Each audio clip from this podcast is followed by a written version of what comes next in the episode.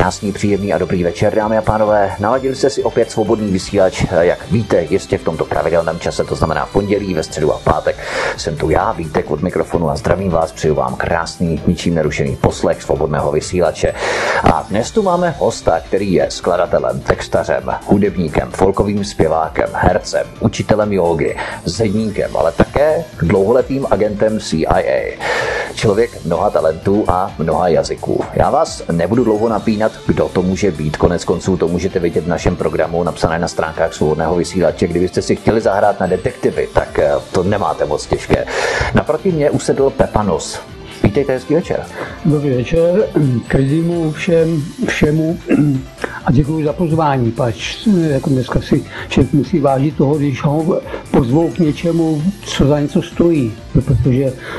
Tak to možná říkáte ještě dost předem, třeba hodnotíte vaši postoj, jestli za něco vůbec stojí. Já jsem taky jogín, který vidí dovnitř věcí a vidí do budoucnosti, jo? Takže to klidně můžu říct, že to bude stát za to. No, jestli hodinu a půl stačí, jestli vidíte třeba i dál do budoucnosti, tak ten rozhovor bude trvat zhruba hodinu a půl, tak jestli dohlédnete za těch 90 minut, tak snad budeme stát za to. No. Každopádně já říkám Pepanos, i když civilně jste vlastně Josef, že? Ale to je zajímavé, že někteří lidé mají vybudované jméno tak moc, že jim nikdo neřekne Josefnos, ani kdyby chtěl být jaksi formální, tak to prostě nezní. Někdo by se mohl zeptat, pro boha, kdo to je? Ale když se řekne Pepanos, každému je to hned jasné, že Josef?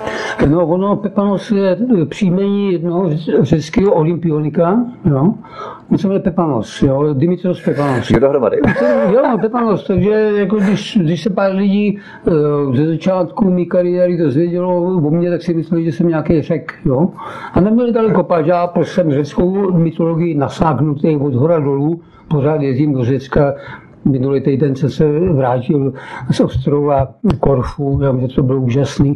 Jel jsem tam jednu cestu, kde bylo víc děr než té cesty, jo. To bylo strašně zvláštní. Jo. Jedeš po silnici, jo, a ze silnice je víc děr, takže se musel samozřejmě velice obratně jako řidič zapracovat, ale jako to Řecko opravdu mi sedí. A ještě navíc jsem si objednal pobyt v hotelu Kormoranos. Takže prostě to Pepanos je dobrý, jako fakt to fachčí. Pepanos Kormoranos, každopádně my jsme tady právě měli Penelopi Cimprichovou, Řekyni, nebo respektive Češku, která umí řecky, která má rodiče, kteří emigrovali v 50. letech do České republiky, tehdy do Československa. A přesně popsala ty silnice, že tam jsou v tomto zvládním stavu v Řecku. Nicméně Nos, to je vaše pravé jméno, tady jak jsme se dozvěděli, s nosem se narodí každý, vám k tomu nosu přihodili ještě příjmení, to není pseudonym. No, to je strašně zajímavé. A to je nejenom teda, že mám každého delegáta na světě mezi očima, jo, ale ono je to pospátku taky san, jo. A klidně, a já to tak cítím, to může být son of God. Takže já se klidně můžu cítit jako syn boží, jo, ať se všichni zbláznějí, ale prostě pospátku přečtený je to opravdu syn a je to prostě takhle. Takže táta byl Nos, děda byl Nos, všichni jste šli rovnou za Nosem, tam vás to až dovedlo. A pak tam ještě byl mezi našimi předky urozený pan Nos, takže prostě já mám z části modrou krev. Jako. No, kam nás všem dovedlo? Nás všechny dovedlo. Tak to dovedlo až k tomu poznání, kterému se říká osvícení nebo realizace.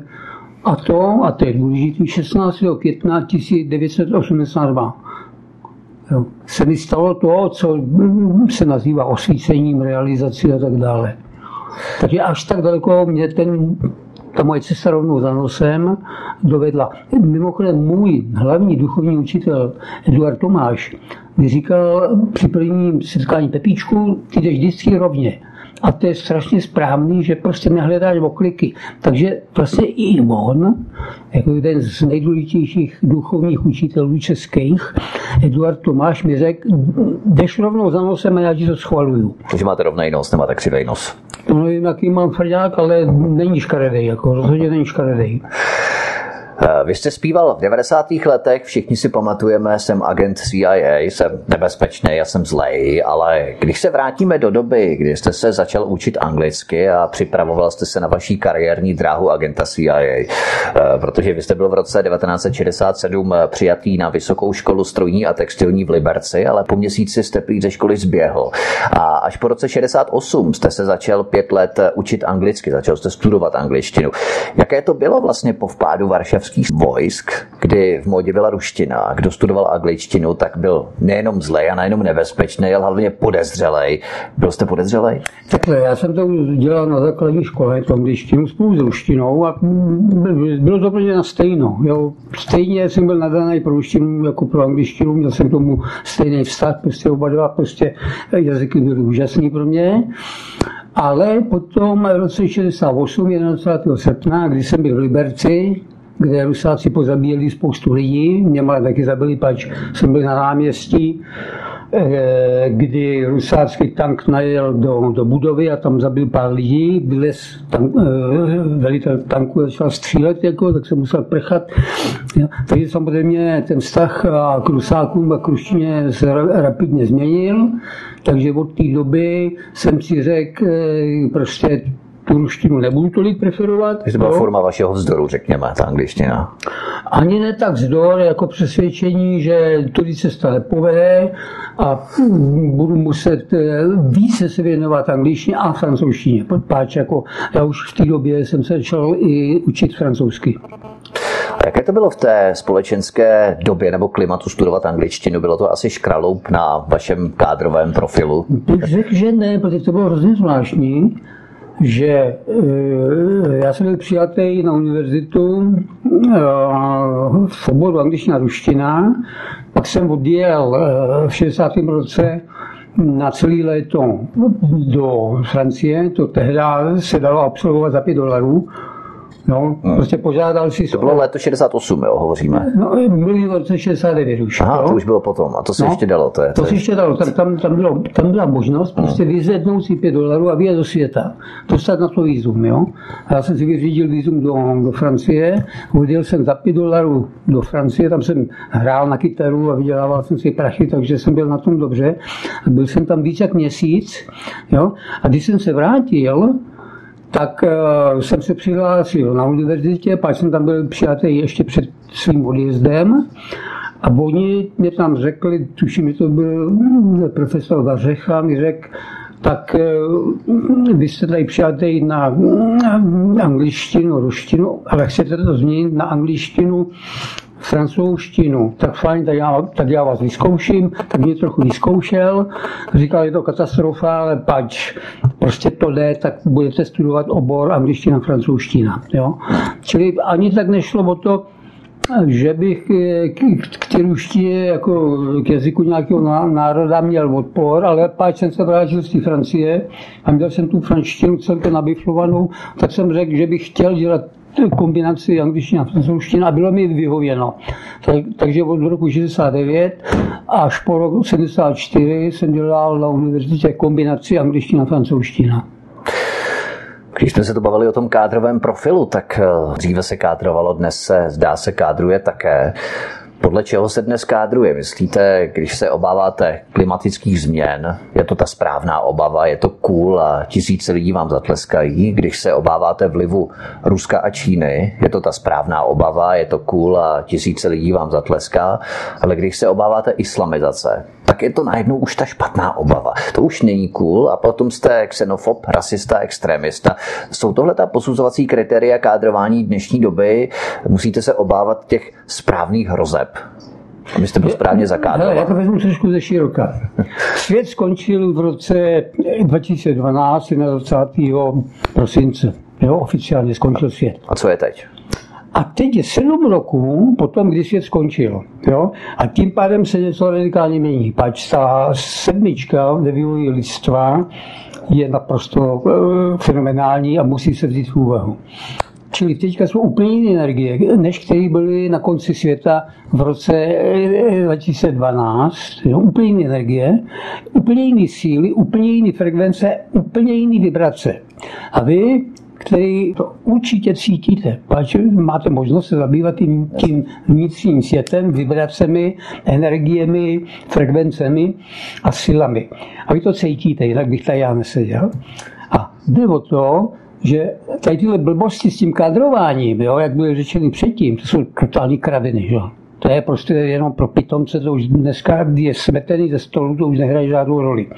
Tak tím je lepší se naprosto nezabývat a bavit se o něčem úplně jiným. Protože jste kandidoval za SPD, když vlastně musíte cítit tyto tendence kádrování, tak to vás asi vedlo k tomu. Já vím, ale teďka říkám, že prosím každý, aby se na to téma jako těch naprostých hňupů vykašlal. Pak teďka je ve hře něco úplně jiného. Teďka je ve hře Trikolóra, s mladým Václavem Klausem, že prostě Okamura, který má jasnou hlavu, Václav Klaus mladší má taky jasnou hlavu a vytvoří po volbách koalici a přidají k tomu, když bude Babiš hodnej, ano. Jo?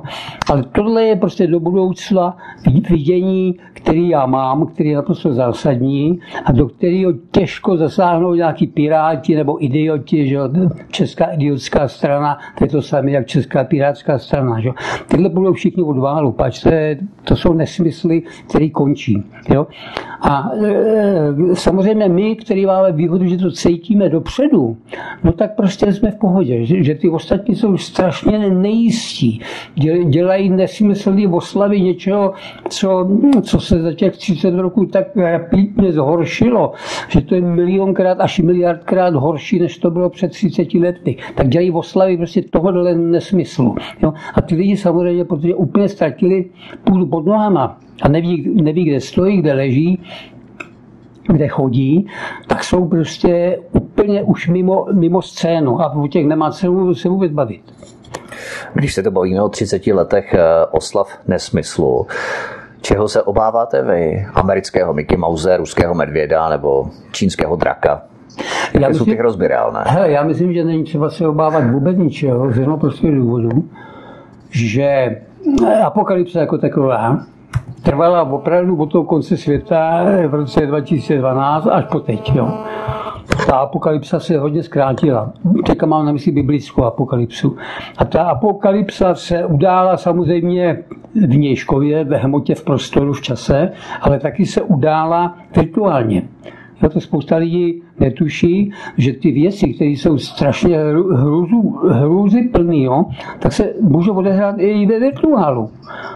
Proto máme dneska internet, proto máme dneska mobily a spoustu věcí můžeme odehrát jenom v tom virtuálním prostředí. Jinými slovy, že vůbec neexistují, ale prostě jsou hraný jako film, tam jsou herci, tam jsou scény, scénář, režiséři, jo. Ale není to o to méně silný, on je to stejně silný. Ale je dobrý vědět, a samozřejmě lidi to cítí, že ta realita, hmotná, časová, prostorová, je takhle mňavička, takhle malíčka, to je prostě 1 milimetřík. Ale ta realita, která je nehmotná, neprostorová, nečasová, tak je prostě nekonečně větší. Jo? A je třeba se zabývat tou skutečností, že za tím hmotným, prostorovým, časovým světem existuje daleko důležitější prostor, čas a hmota, které jsou taky virtuální, ale který nám říkají něco úplně jiného. Jo? Takže já bych se neobával vůbec ničeho, pač přinečeno ty atomovky oni těžko použijou proti sobě, pač o sobě vědí, že by se vyhladili navzájem. Jo? Takže se ty příští věci budou odehrávat na úplně jiné rovině. Jo? Spíš na ty duchovní, než na ty hmotný, prostorový, časový. Takže bude to úplně jinak od teďka. To je možné, to každopádně uvidíme. Pojďme se z té duchovní roviny přesunout na tu hmotnou, k vašim začátkům, protože my jsme řešili vaše studium angličtiny, rok 70, váš výlet do Paříže za $5 a tak dále. Posuneme se o několik let dál. V roce 76 na podnět olomouckého kulturního inspektora Tylošara vy jste dostal půlroční zákaz činnosti od Středočeské krajské agentury za to, že jste si během vystoupení zul boty, tedy umělec se prý svlékal. A proto vám zakázali vystoupit vystupovat. Je to tak? Je to tak, ale to bylo, když byl zrovna nějaký 16. nebo kolikátý komunistický stran Československa, tak oni to vztáhli na tu akci jejich, jo, že já jsem protestoval. A tam nešlo o nic jiného, než že mě bylo horko. Já nemám rád prostě, že mi horko na nohy. Jo. Třeba se soudruzi zalekli, že jste chtěl naznačit chudý původ dělnické třídy, že pracující neměli ani na boty. No i to, protože máma pocházela z chudých dělnických rodin poměru. Táta pocházel z chudých dělnických rodiny, i když vystudoval institut pedagogický, ale bylo to díky tomu, že jeho rodiče usilovali, aby synek prostě se stal buržoustem, jo. Takže jeho rodiče mýho táty byli dělníci, matka dělnice, táta dělník, jo. Ale usilovali synka, jak si dostat vejš, no a takhle se synek dostal vejš, no a já jsem měl obrovský štěstí, že ten dělnický původ mý mámy a rodiny mýho táty se nepodařilo vyzmizíkovat, jo, to tam hrálo vždycky nějakou roli. Tak dá se i říct, že to mi pomohlo pak dostat se na univerzitu, jo? Protože oni to nějak brali v úvahu, že tam zalistovali nějak v těch análech a tam zjistili, že rodiče mýho táty byli nějaký dělnický původem, jo? Takže myslím, že to pomohlo. Takže já jsem na tom byl v podstatě dobře. Jo? V roce 1982 proti vám bylo zahájené trestní řízení, nedovolené podnikání, příživnictví, rozkrádání majetku v socialistickém vlastnictví. Jaký majetek jste rozkrádal, prosím vás? Oni mě to vypočetli, nějaký kapitán Kukačka, jste bák, on ukázal kalkulačku a on říká, za 4 roky jste rozkrádal 11 240 korun 30 halířů. A kde jste to vzal? 4 000 jste rozkrádal každým rokem za 4 roky, takhle mi to ukázal. No a měl jsem to rozkrádat tím, že jsem neměl podle nich kvalifikaci k rozkrádání. No. Za druhý, že jsem jezdil dál prostě na koncerty vlakem, ale vykazoval jsem auta, pač oni mě sebrali řidičák, jo, v roce 74. To bylo zase pod záminkou vašeho duševního rozpolučení, nebo co tam bylo? No. A to příživnictví bylo tím, že jsem vydělával peníze nedovoleným způsobem, tak jsem se těmi penězmi jako přiživoval, jo. Všechny tyhle 3 paragrafy, a to je zajímavé, ještě za bolševika padly, protože oni byli tak pitomí, že si ani nezajistili zjištění, jestli na tom jako je něco pravdy. Na tom nebylo vůbec nic pravdy. Všechno byla lež, jako co oni si vymysleli. Jo? A nejslednější bylo to, že si mysleli, že když mě sebrali řidičák v roce 74, takže jsem nemohl přece jezdit autem. No a toho soudu jsem řekl, tak no, já jsem si bral řidiče, no, protože jsem nemohl říct u soudu, že jsem jezdil nezákonně. Jasně, jasně. Tak jsem si bral řidiče a řidiči začali chodit k tomu soudu a říkali, my jsme ovezli tehdy a tehdy a bylo vymalováno. Jo. Tohle rozkrádání skončilo a co se týkalo ty kvalifikace, že mi sebrali, tak oni tvrdili, že mi sebrali tak, že jsem měl kvalifikaci oboru zpěv, ale oni mi nepřidělili kvalifikaci oboru instrumentalista. A že jsem měl přece vědět, že se mi ruší tím pádem i kvalifikace oboru zpěv. Že to přece bylo jasné. Jste se nemohl doprovázet, jakoby. Vy jste mohl zpívat, nebo jste se doprovázet na kytaru. No, a takhle. A důležité bylo, že ve finále pozvali odborníka z Ministerstva kultury a ptali se ho, hele, pane odborníku, on teda měl kvalifikaci v oboru zpěv a kvalifikaci v oboru instrumentalista mu nebyla přidělena, co vy na to. A chlapík povídal, no víš, je někdo pokrývač, jo, má to licenci a dělá si zkoušky na svářeče, jo, a ty svářecké zkoušky neudělá z jakéhokoliv důvodu, tak mu zůstane pokrývač. A bylo vymalováno, jo? A tím pádem vlastně šel pryč ten paragraf o tom, že jsem rozkrádal tím, že jsem neměl kvalifikaci a oni prostě se šli klouzat a v březnu v roce 1987 dokonce bolševické soudy museli zrušit veškeré tyhle paragrafy, co nasadili proti mně, museli zrušit moje pronásledování a tak dále. No a když jsem byl pozvaný někdy v roce 1988 estébákama, abych potvrdil ve prospěch Petra Cibulky nějakou výpověď, jo? Tak to mi vařili kafe, otvírali dveře, takže já v podstatě už v roce 1988, jo, jsem to měl skončený s tím jejich blbým režimem, jo? A naopak oni mě začali líst do zadku, jako. Ty představitelé moci tehda už prostě mě začali otvírat dveře a nosit kafe a takhle, pane dosem a pane dostáme. A to potom přetrvalo i po revoluci? No, taky tak po revoluci, tam jsem se jako skromně řečeno stal hrdinou prvního svobodného Silvestra v roce 1989. Zaspěl jsem Země kulatá, přišel Karel Gott a gratuloval mi. Jasně. Jo, pak jsem získal dokonce jeho soukromý číslo, telefonní, někde ho ještě mám. Jo, takže to prostě po tom Silvestru 1989 to bylo jasný. Že? Když se přesuneme do doby poplišáku, kdy byla podle vás větší poptávka po folkových písních? Protože vaše tvorba reaguje na svět docela podstatně, tak slavil jste větší úspěchy dříve v těch 90. letech minulého století, anebo spíš dnes? Hele, já jsem 12. října mě pozvali na koncert do Nového Města na Moravě. Myslíte teď, v tomto roce? Teď. To byl den smutku za Karla Gotta. Uh-huh. A ty pořadatelé říkali, hele, jako sice jako je smutek vyhlášený, ale tam jde o to, jestli prostě vy to odmítnete ten koncert nebo ne. Já jsem říkal, no, jestli Karla Gotta by se mělo oslavit písní a on sám by nic proti tomu neměl, no ten koncert skončil tak, že to bylo v hospodě tam u nádraží, hospoda byla plná, já jsem celou dobu mluvil o Karlu Gottovi, o tom, jak jsme se seznámili, jak mi blahopřál a jak prostě mám jeho soukromý číslo a tak dále a byl to úžasný koncert, jo. Takže já mám obrovský úspěchy i teďka, ovšem mám úspěchy tam, kde mě pozvou soukromně, no, protože veřejně na nějaký jejich blbosti, co teďka mají s tím blbcem Hudkou, a s těma blbcema, s Vašáriou a s těma kreténama, tak tam mě samozřejmě nepozvou, protože vědí, že bych jim to odmít, jako. To oni dobře vědí, jo. Ale což je horší, nepozvou mě nikam do kulturních domů, na žádný festivaly, nic, jo. Páči 15 roků jsem byl v podstatě sítí takových všelijakých těch Hitlerjugend, jako zakazovaný, abych někde jako nevystrčil nos, páč těch 15 roků jsem byl pro ně šíleně nebezpečný. Nevím proč, ale prostě je to tak, jo, teďka už ne.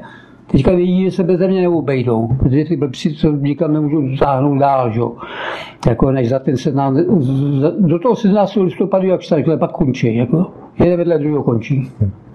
Tapanos je hostem u nás na Svobodném vysílači, písnička je na cestě a po ní budeme pokračovat dál v našem povídání. Od mikrofonu vás zdraví Vítek, příjemný poslech.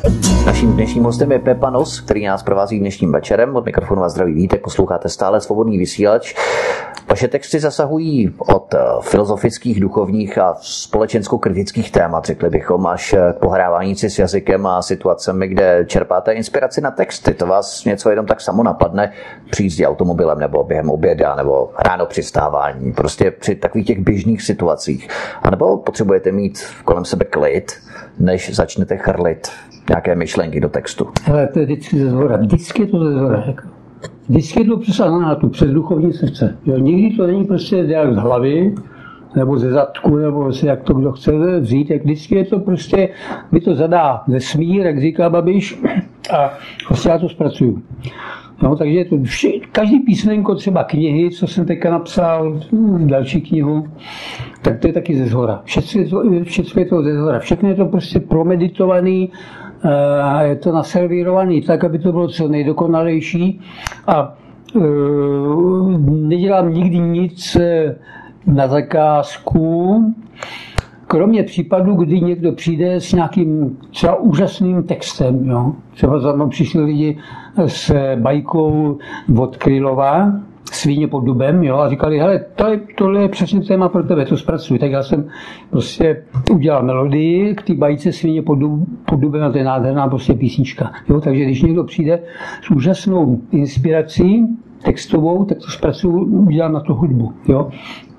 Ale jinak prostě dělám první, poslední sám ze sebe, tak by poslední dvojalbum Každé chvilku tahá pilku, tak obsahuje písničky, které dost souvisí s knížkou Josefovy Vánoce, to se prolíná, jo. I předchozí knížku Odvrát se na tvář showbiznisu jsem udělal zároveň s albem Bůh hotelu Balkán, jo. Takže já to mám takhle poskládaný, že to všechno spolu souvisí a každá nota, každá interpretace, každý prostě grif na kytaře je ze zhora. Nikdy není prostě vymyšlený pro potřeby současných kádrováků. Nikdy. Třeba legendární Země je kulatá. To vás napadlo kdy? A jak to jste šel pořád na západ tehdy? To bylo strašně zvláštní, že já jsem považoval za takovou bokovku, jo, jako je to taková sranda, kdo ví, jestli jsem to někomu neukradl, no. Pak jsem se ptal různých hudebních kritiků, jestli náhodou jsem tu byl nikomu neukradl. Štěpán Rák mi říkal, že to je Čeče Tomáš někde z Bodby, to je na tu melodii. No, tak to bylo legrační, že když byl ten výbor, který vybíral písničky pro ten svobodný Silvestr 89, tam byl třeba Podskalský, jo, úžasný člověk, režisér Podskalský. A další tam byly prostě taky ty. Tak já jsem zaspěl všechny ty svoje agenty CIA a tak dále a oni říkali, no, a nemáte tam ještě něco? Já jsem zaspěl Země kulatá. Jako takovou bokovku, jako je tam tak, jako je tady máš.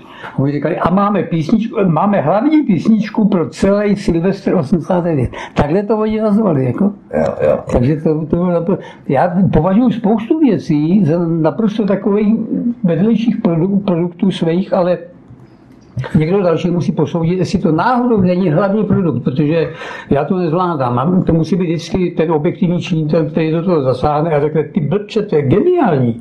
Ono to tak asi je s těmi umělci, protože když někdo na něčem hrozně moc dře a dává si na tom záležet, jako třeba Jerome Clarka Jerome, Tři muži ve člunu, tak on vlastně také říkal, že to nebylo jeho stěžejní díl, že napsal děl daleko více a daleko propracovanější, inteligentnější a tak dále. Právě ty Tři muži ve člunu jsou velmi inteligentní a v podstatě jsou ten tahák vlastně toho Jeroma, co vlastně on napsal.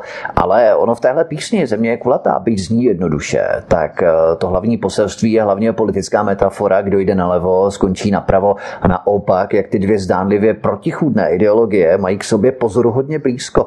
Psal jste to už s tímto záměrem? Nebo to je tak, že autor napíše písničku a pak se diví, co všechno si v tom lidé najdou, přitom on to psal jako jednoduchý popěvek a ve finále to vyzní jako hluboko pomyslný text. Skryl jste do toho tuhle politickou metaforu schválně? Ani náhodou. Já jsem postupoval stylem, tak jak postupuji u každé jiné písničky, jo? Že jsem měl námět a teďka ten jakýkoliv námět, jo? To jsou třeba i tady vypínač elektřiny, jo? Nebo mikrovinka, Whirlpool, jo? Tak prostě je to námět, zpracuju to, když mě to zaujme, jo? A postupuju tak, abych to zpracoval co nejlépe, jo? Takže pro mě je směrovratný námět, jo? A ten námět byl, že Země je kulatá, tím pádem jakýkoliv pohyb na ní je něčím ovlivněný, jo? A ona de facto je to teorie relativity Einsteina, jo? To je úplně to samé, on říká to samé, co já. A když se to dokonale jako provede, to znamená instrumentálně, melodicky, textově, i hlasem, jo? Tak je to geniální píseň, aniž by ten autor jako chtěl cokoliv geniálního vytvořit, ale ono to je, jo, potom. I když vlastně Země je šišatá v podstatě, že jo? Ona není úplně kulatá. No tak jestli tam je nějaký rozdíl jako 2 kilometrů, tak to nehraje roli, prostě je kulatá, hotovo. Na rovníku byste byl třeba o 2 kila lehčí. No, to byste tady. Jako. Ale mohu odpovědně říct, že tvar kulatosti tam zachovaný je, jestli tam jsou mírný nějaký rozdílky, tak to nehraje roli. Jasně. Vy často improvizujete, texty i provedení vašich písniček se postupně vyvíjejí a téměř nikdy nejsou na 2 různých koncertech stejné. Podle čeho improvizujete? Vysílají různá složení publika třeba? Nějaké vibrace nebo frekvence, které na vás mají vliv v tom, jak tu písničku zrovna teď zaimprovizujete? Nebo podle čeho dostáváte ty náměty nebo podněty na pódiu, že to vždycky zahrajete trošku jinak? No, jde o to, že já si nevystačím s rutinou, s šablonou. Prostě tam mi nedělá dobře, jo. Já třeba, když jedu na vejle, tak nechci dvakrát na to samé místo a když se to stane, tak je to špatně a nemám dobrý pocity. Takže i když hraju ty své písničky, tak vždycky mám radost z toho, že tam vymyslím něco nového, nebo tam dostanu nějaký grif, nebo... Vlastně lidé nikdy neví, na co jdou. Prostě mě to baví jako to však obměňovat, prostě, ale to jsou dva styly, jo. Já jsem o tom mluvil s Jiřím Suchým ze Semaforu a říkal, já jsem perfekcionista, já to udělám, už tam neměním ani notu. A já mu povídám, ano, to je velmi správný přístup, to je prostě profesionalita, ale je ještě styl variability a to je úplně stejně právoplatný umělecký styl, kdy ten člověk dokáže improvizovat a potěšit nejenom sebe, ale i ostatní. Ale pozor, a to je důležité, zklamat ty rutináře, kteří to mají radši v jedné podobě a pak už se to nemění. Takže to člověk jako opravdu si musí rozmyslet, jestli bude rutinář, anebo bude improvizátor a trvat si na svým. Ten Suchý si trvá na svým, já si trvám taky na svým a prostě, když někdo řekne, zaspívej to rutině, co se mi stává.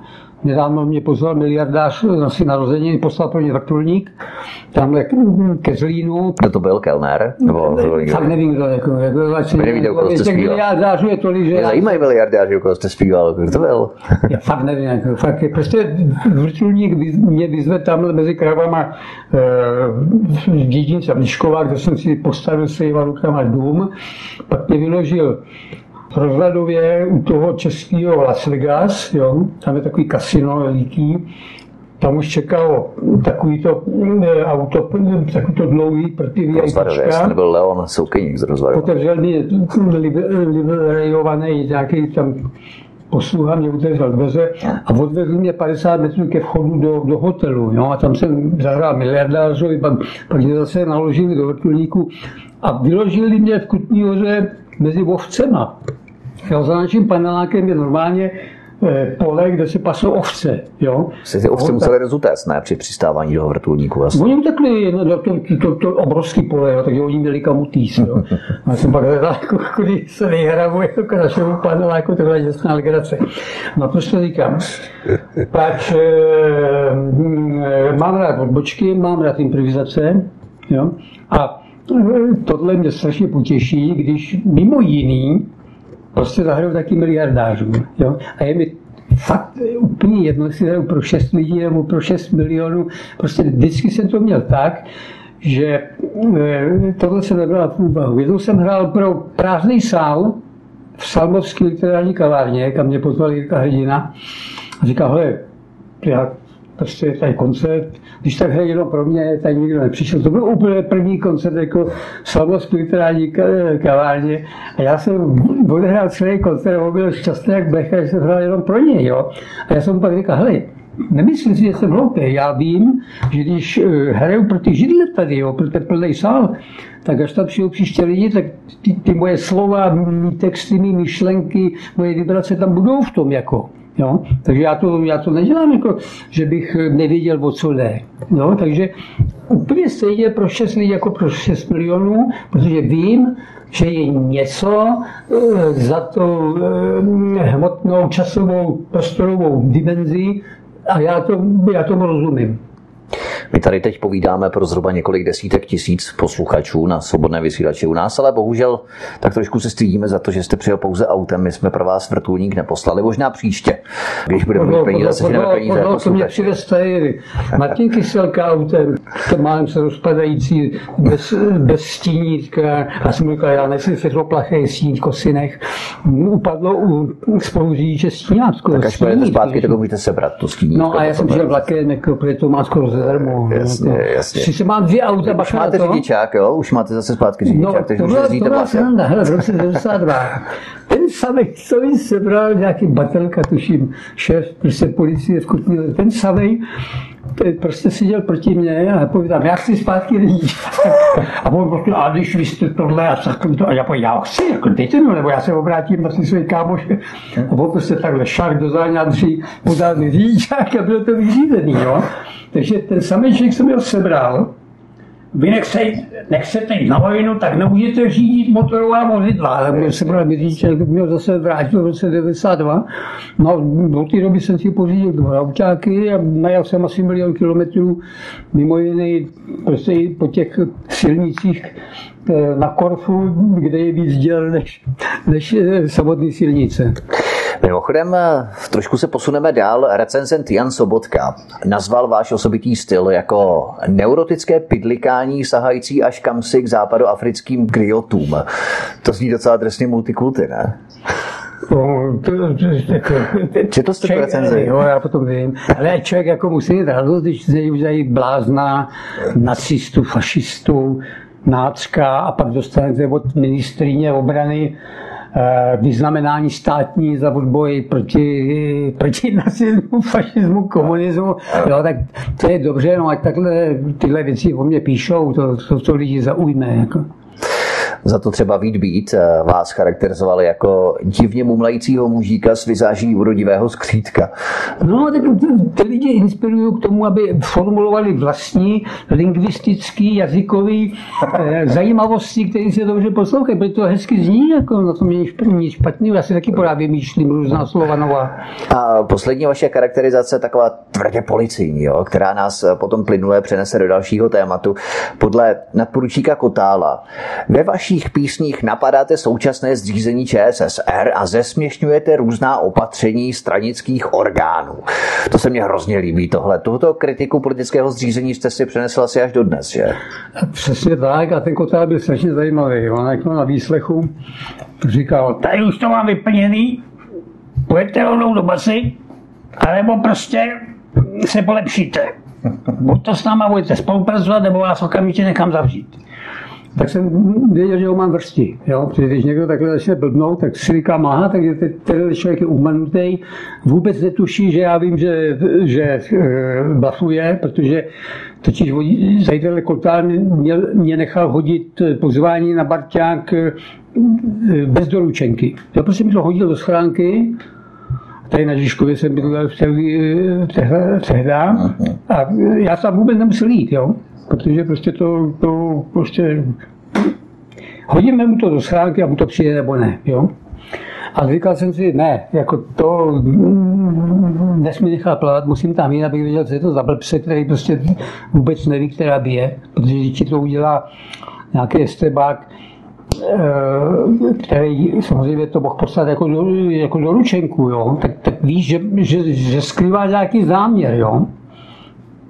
Tak jsem viděl, že mám před sebou pitomce, no, tak co jsem mu tak asi mohl říkat, tak jsem mu řekl, že jsem se celý život těšil, že budu dělat agenta StB a že se budeme scházet v divoký šárce, no, tam budu předávat takové ty menší věci, ale ty hlavní věci, že si budeme předávat přilížování ve špindlu, jsem mu řekl, jo. A ten blbec prostě místo, aby měla předržku, jo, protože to bylo asi, že jsem se nedělal prdel, tak on vyběhl z té výslechové místnosti na barťáku, kde vysel na stěně Stalin, jo, a zapomněl na druhé dveře, jo, tak já koukám, že se tam schází na chodbě s dalšíma estebákama, no to ten se úplně blbý, jako on prostě okamžitě se sesypal, bude s náma spolupracovat, tak a přišel, jo, tak to bylo asi tak 5 metrů ode mě, jo. Vůbec si neuvědomili, že nechali otevřený dveře, takhle byli pitomí, jo. A přišel a říkal, nebudeme se scházet v divoký šárce, budeme se scházet v parku Julia Fučíka, pač Fučík byl taky konfident. Tohle by řekl tady ten Esteban Kotál. Protože věděl, že prostě budou hrát tyhle blbci moji hru, takže ji hráli až do konce.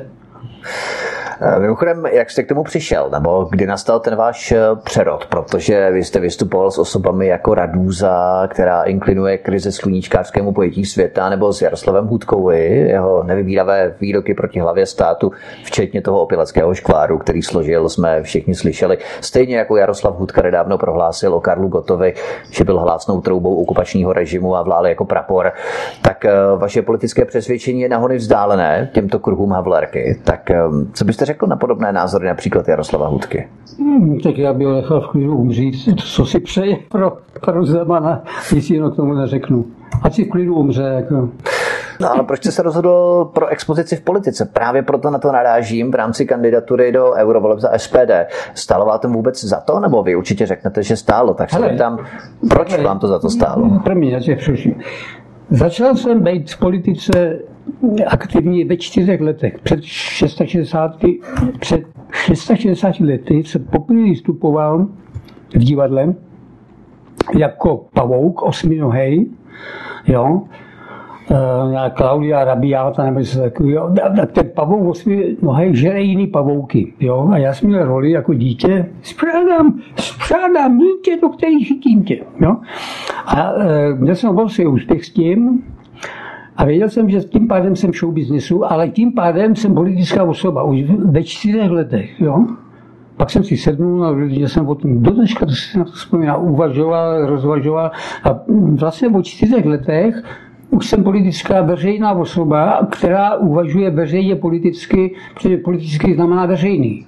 Jo, to je řecké slovo, to znamená politikon, znamená něco, co je veřejného, co není jenom pro tebe doma, v kuchyni, jo, ale to je pro každého.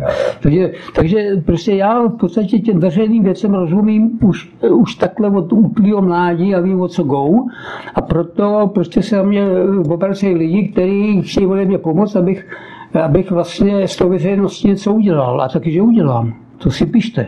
Tohle ale nebylo vaše jediné angažmá v politice, protože vás v roce 2002 Cibulkova strana prezentovala jako svého kandidáta na prezidenta. Tehdy se ještě prezident nevolil. Dokonce jste kandidoval do poslanecké sněmovny jako kandidát Balbínovy poetické strany v tomtéž roce. Ale třeba v roce 2010 jste také kandidoval za stranu Moravané. Jaké byly tehdy ty vaše důvody? Taková obligátní fráze je, že jsem chtěl něco změnit. Jak říkáte, že jsem chtěl něco s veřejností udělat, ale proč se vám to nepodařilo dosud? Něco s veřejností?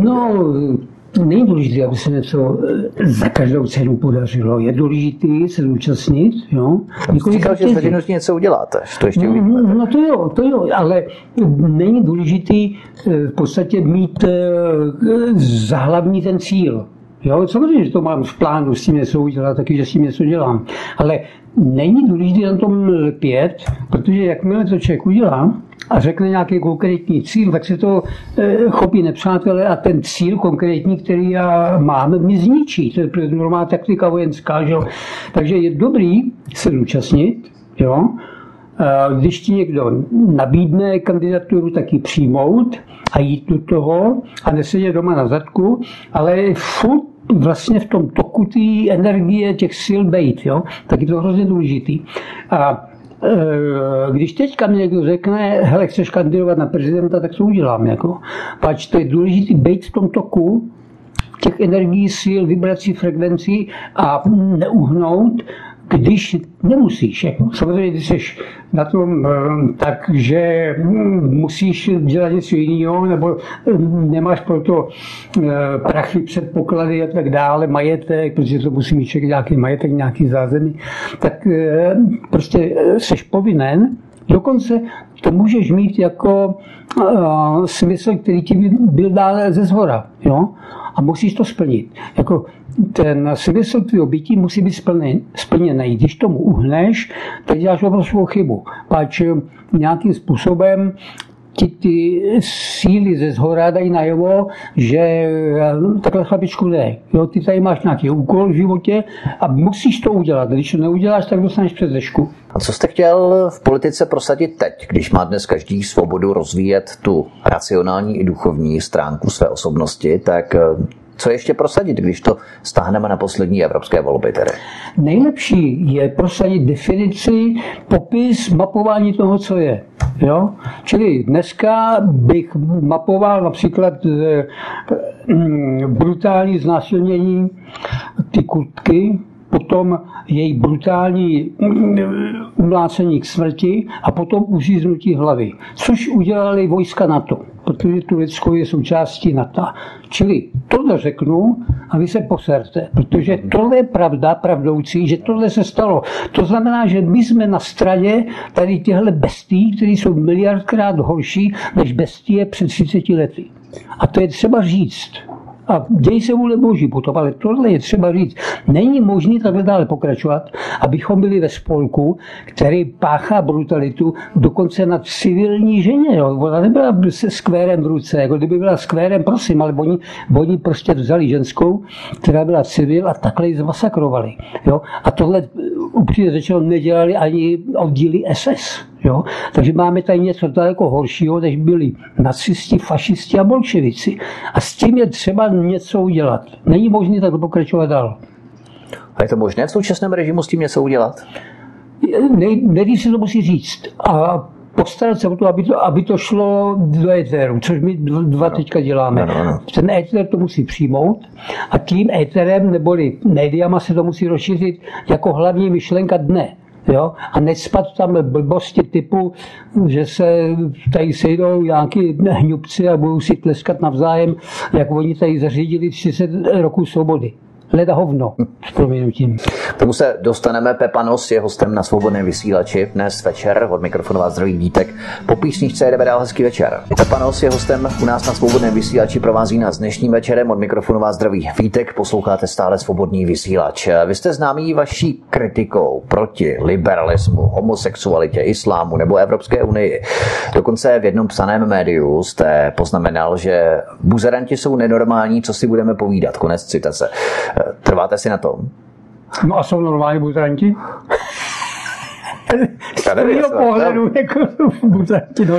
V čem jsou nenormální? Protože víte, to je také dost subjektivní, normální, nenormální. Pozor, pane moderátore, vy jste to viděl na otázku. Myslíte si, že jsou buzeranti normální? Tak dříve to, co se považovalo za nenormální, dnes už je normální, to je to typické overtonovské. A teďka vás chytím za slovo. No. Takže dneska je normální, když vojsko vtrhne někam na kurdské území nebo kamkoliv, vezmou ženskou, znásilní ji hromadně, ubijou ji k smrti a pak ji ještě uříznou hlavu. A to je normální. A teď jsme u toho. Stejným způsobem je normální, prostě, když je někdo řítomrdem. Jo? A jsme u toho. Co s tím? Jako, je normální pedofilie, je normální uchyláctví, je normální prostě říkat dětem, že si mají hrát s černýma panenkama. To není normální, to je všechno prostě uchyláctví a perverze a zvrhlost nejvyššího druhu.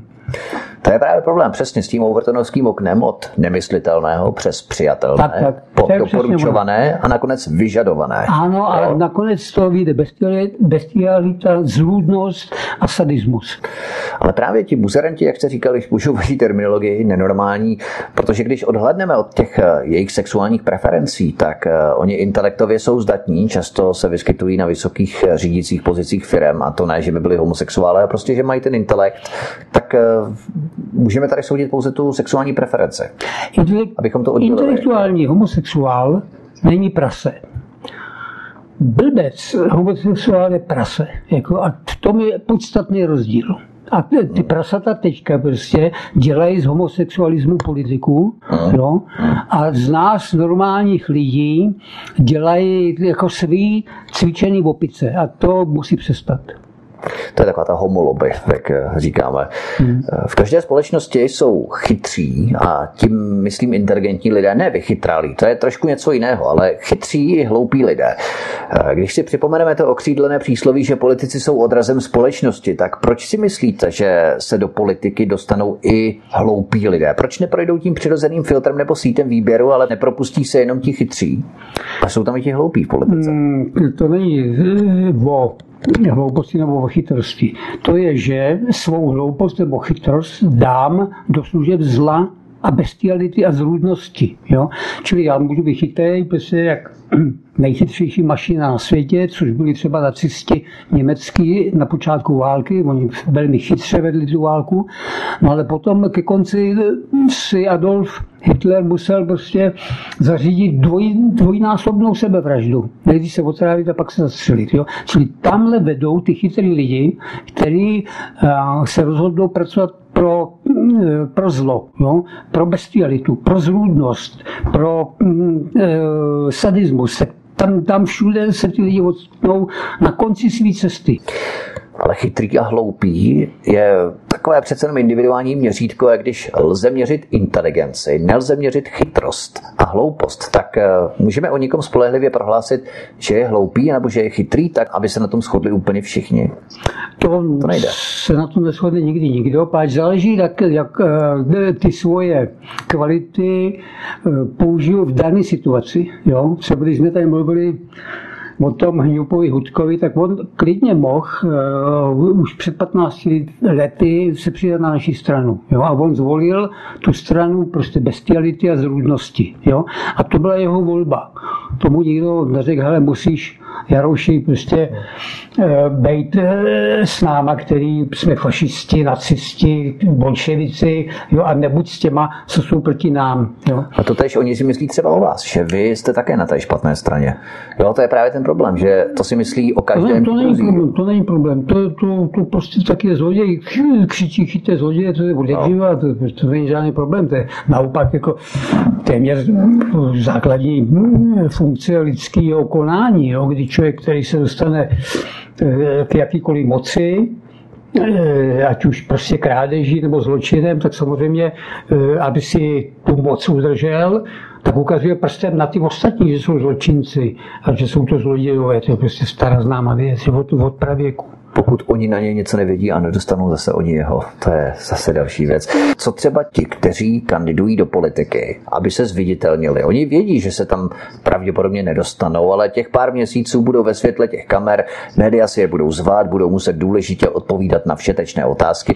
To přece taky není PR v zahození, mají to zadarmo, vlastně všichni si jich musí všímat. Je to takové vlastně programové, taky vlastně vypočítavé do určité míry. Tak jsou chytří, jsou hloupí. Ne, to není jedno ani druhý. Prostě vědí, že když je zvolí lidi, což samozřejmě ty lidi mají dopředu zjištěný, já jsem taky věděl, že mě bude volit plus minus 3,5 tisíce lidí, to jsem věděl, což nestačí, ale věděl jsem, že asi tolik lidí mě zvolí. Naštěstí jsem se do toho europarlamentu nedostal, protože kdyby se tam dostal, tak bych tam musel nažít mokrým ručníkem po hubě od rána do večera. Dělá to za mě David a generálmajor. Takže ty lidi vědí, že když se dostanou do té politiky, tak prostě budou za to dostávat prachy. Že? A u té moci se budou chtít držet co nejde, protože mít 80 táců za měsíc jako je slušná živnost a nedělat vůbec nic, případně ukázat na druhý lidi, jaký jsou blbci, jaký jsou hodně úžasný, tak neber to, no, když je to možnost. Pokud je víc těch chytrých lidí ve společnosti, tak proč tu máme i 30 let po Plyšáku stále ty též partaje, které se podílely na obrovských privatizacích a rozkrádání českého majetku v 90. letech, respektive do roku 2006 ODS, ČSSD, KDU-ČSL, tak asi to tak úplně nesedí, protože jenom hlupák může volit pořád ty též šmejdy, přesto je lidé volí, tak nějak ze zvyku. No já bych to takhle neřekl, pač přece jenom ty poslední volby v roce 2016 ukázali něco jiného, že ty lidi se zmátořili a volili třeba ANO nebo volili SPD, takže prostě by to, dejme tomu, úplně tak nesedělo, nebo v Americe volili někoho jiného, než tu šílenou Hitlery Clintonovou, že to je šílená baba. Čili jo, ten trend je celosvětový od roku 2016. A už to začalo být jasný v roce 2017, jo? A teďka je to tuplem jasný, že ty lidi už si nenechají foukat tolik Lukaše a nebudou dál volit tady tyhle prospěcháře a zloděje a zločince a pitomce a idioty, jako nebudou dál je. Nebudou je dál volit z prostého důvodu, že už se o nich ví a odkopali se, jaký jsou to smradi a smradkyně. Nebudou je volit. V současné době v takzvané demokracii nám elity, politická nomenklatura, garnitura, establishment, to je jedno, jak je budeme nazývat. Prostě tyhle všechny kruhy nám předhazují, že přece máme svobodu projevu, svobodu názoru, svobodu myšlení, ale oni jsou ti, kteří určí, dokdy to je ještě svoboda a odkdy už se podle nich jedná o extremismus. A tento politický establishment velmi rád přímo nebo nepřímo zužuje ten prostor, dokdy jde ještě o svobodu projevu, názoru, myšlení a tak dál. Postupně ty svobody ukrajují a stále více názorů označují za extremistické. Myslíte, že to je příznačné k blížícím se oslavám 17. listopadu, že nekonformní názory jsou vytěsňované na okraj společnosti, stigmatizované a mnohdy kriminalizované dokonce? No, oni si jinak nemůžou udržet ještě chvíli. Zdůrazňuji, ještě chvíli u moci, protože půjdou jako do háje. Tohle jsou všechno blbosti, že jo. zasudečná, sudečná nenávist, co jsou to za kraviny, že? Co vymyslel ten blbet Hamáček. Čili oni půjdou od válu, včetně prostě jak blbců na ústavním soudě. Jo? Ten ústavní soud je naprosto k prdu. Jo? Oni si tam odsouhlasili takový nesmysly a tomu, co je v ústavě, jakože člověk má právo na svobodný názor, jo, tak tomu se nevěnují vůbec. Naopak prostě zatahují do života čím dál víc cenzuru a trestání, kriminalizování lidí, kteří si myslí něco jiného, než nějaké, co je s odpuštěním lejnejmu cesty, jo, a který nám chce tady nadiktovat, jak, co si máme myslet. Čili tohle všechno musíme už konstatovat a uzavřít to, jako stojatou páchnoucí smradlavou vodu. Takhle, hoši, ne, jste skončili, běžte od válu. Když bychom měli porovnat, a v mnoha ohledech porovnáváme neporovnatelné, ale přece jenom to zkusme. Když bychom srovnali, jak se žilo dříve s tím, k čemu dochází dnes. Jaký je v tom rozdíl? Dřív prostě byly ty bolševické zákony jednoznačný. Jo? Jako držkoval si proti socialismu, no tak prostě si byl právně postihnutelný. Dneska řekneš paní Novákovi dobrý den, jo, a seš popodtahovaný u soudu, páč Nováková si stěžovala, že ten dobrý den neměla a ty si tím otravoval, jdeš k soudu a jdou tě soudit jako za to, že si řekl Novákovi dobrý den, jo. Čili dneska nebo jste jí řekl paní a ona už cítí jako chlap třeba, jo. Ano, přesně tohle. Čili dneska nejsou zákony. Vůbec nejsou žádný zákony. A každý blbec si s tím, co je někde napsaný, dělá, co chce. Včetně toho blbce Pavla Rychetského, který prostě prohlásí, že jako když se jdeš ubytovat, tak musíš odsoudit agresi Ruska na Krymu. No? Tak to jsou takový kraviny a každý hňup si to vykládá po svým. Jo? A je to na justiční úrovni. Je to na prokurátorský úrovni. Ten Pavel Zeman je takový blb, že to nemá rovno. Jo?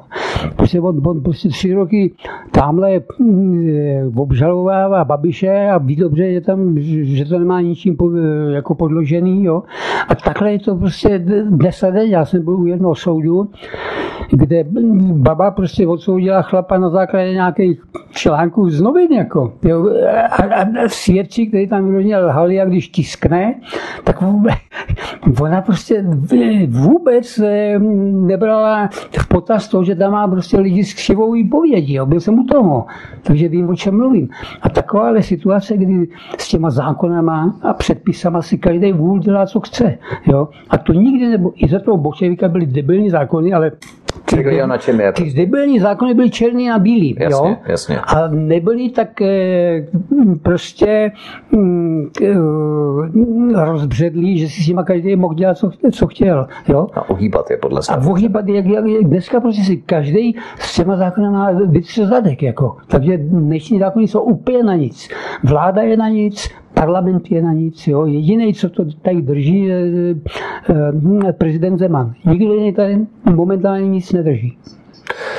Lze v dnešní společensky vypjaté atmosféře zkombinovat, anebo možná rozdělit, ne zkombinovat, ale možná oddělit ten umělecký svět od světa politického, když většina toho uměleckého světa je jako za každého režimu konformní s vládním establishmentem, protože od koho jiného by ty dotace a granty na svou činnost dostali, sami si na sebe úplně nevydělají, že jo? Tak jak s nimi vycházíte vy? Je to úplně stejně jako bolševika, jo? Kdy je tady tato kulturní fronta těch flusů, hnusů a trusů, jo, ale vedle nich jsou skovaný lidi mýho typu, s kterými prostě zametli na 15 roků, ale dál už zametat nemůžou, pač lidi chtějí mě. A ty hnusy, flusy, trusy nechtějí už dál. Jako. A bavíte se s těmito kruhy umělecké havlérky o politice? Oni musí znát vaše ostré výroky a varování ohledně migrace, multikulturalismu, já nevím, Evropské unie, homosexuality. Bavíte se o tom s nimi, anebo to opatrně obcházíte po špičkách, myslím, obě strany? Musím zase apelovat na to, že mám intuici, že mám nos na věci a viděl jsem, že když půjdu tady na přátel na rozhovor, tak se budu bavit s inteligentním člověkem. A blbci dopředu vycítějí, že se mnou není jako kloudná řeč, takže blbci už mě strašně dlouho neoslovujou, páč se bojí zpětného rázu. Páč já dokážu energie negativní vrátit tomu, kdo mi je chce poslat. Jo. A to včetně těch, jako, včetně těch smrtelných, takže prostě oni si musí dávat mazla, aby nenatáhli bačkory. Páč já prostě ty jejich úmysly, který myslejí vražedně, jo, tak jim vrátím je po nich. Jako. Takže s blbcema jako já nemám potřebu se kontaktovat a oni nemají potřebu kontaktovat mě. Vy jste vlastně, a to už jste to tady zmínil, dostal od Karly Šlechtové, exministryně obrany, titul účastníka boje proti minulému režimu. A teď se vymezujete proti současnému režimu, současným podmínkám. A ta umělecká havlerka si je toho zatraceně dobře vědoma. Jo? Není to takový paradox trošku? Paradox to je jako hlavně v tom, že... Vás nemůžou označit za toho bolševika, že jo? No nemůžou nic, jako se už jsou v pytli, jo, jako nemůžou mi nadávat nijak, jo, a já mám pole volný, jako co s ním uděláme, já prostě mám je ve svý moci, stejně jako toho estebáka Kotála, jo, který tam prostě začal na mě hátet svoje fídle estebácky a viděl jsem, že je to vůl, jako, jo. Takže já je mám v moci teďka a oni nebudou absolutně nic, pač jakmile je tady fakt, že za bolševika jsem měl až 5 koncertů denně, jo?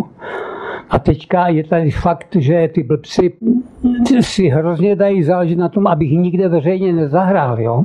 Až to nejsou jenom ty jako stupidní akce toho typu, co teďka jsou všude plakáty po Praze, jo? Ale to je kdejaký kulturní dům, to je kdejaký festival poslední, jo? To je prostě kdejaká akce, kde by náhodou ten nos jim vnesl nějaký temno do jejich světla, jo, který láká mimochodem jako bludičky, aby je tam potom ty bludičky zmasakrovali.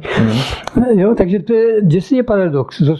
Dostal jsem prostě vyznamenání za boj s bolševikama, bojoval jsem až 5 koncertama denně a dneska oni se snaží, abych si nikde nezahrál, jo, tak to je směšný.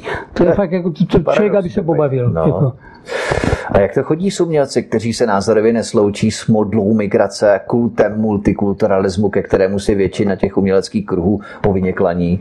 Víme, jak dopadá třeba Zdeněk Troška, který píše fantastické pohádky a filmy, krásné pohádky, kde vítězí dobro nad zlem, pohádky s příběhem, ne jako ty animované škváry v televizi se satanistickou tématikou, upíři, příšery, plné různých skřeků a tak dál. Tak ho nevpustili třeba do filmové soutěže, myslím Zdenka Trošku v Karlových Varech, odmítli mu dotace na případné další filmy a pohádky. Jak je to s vámi? Pociťujete na vlastní kůži zvůli režimu, který se mstí člověku, jdoucímu proti politice, kterou razí nebo prostě? Teďka jsem to říkal, že prostě oni si dali práci, aby ti hitlerugenti se postarali o tom, aby si nikde nezahrál, jo?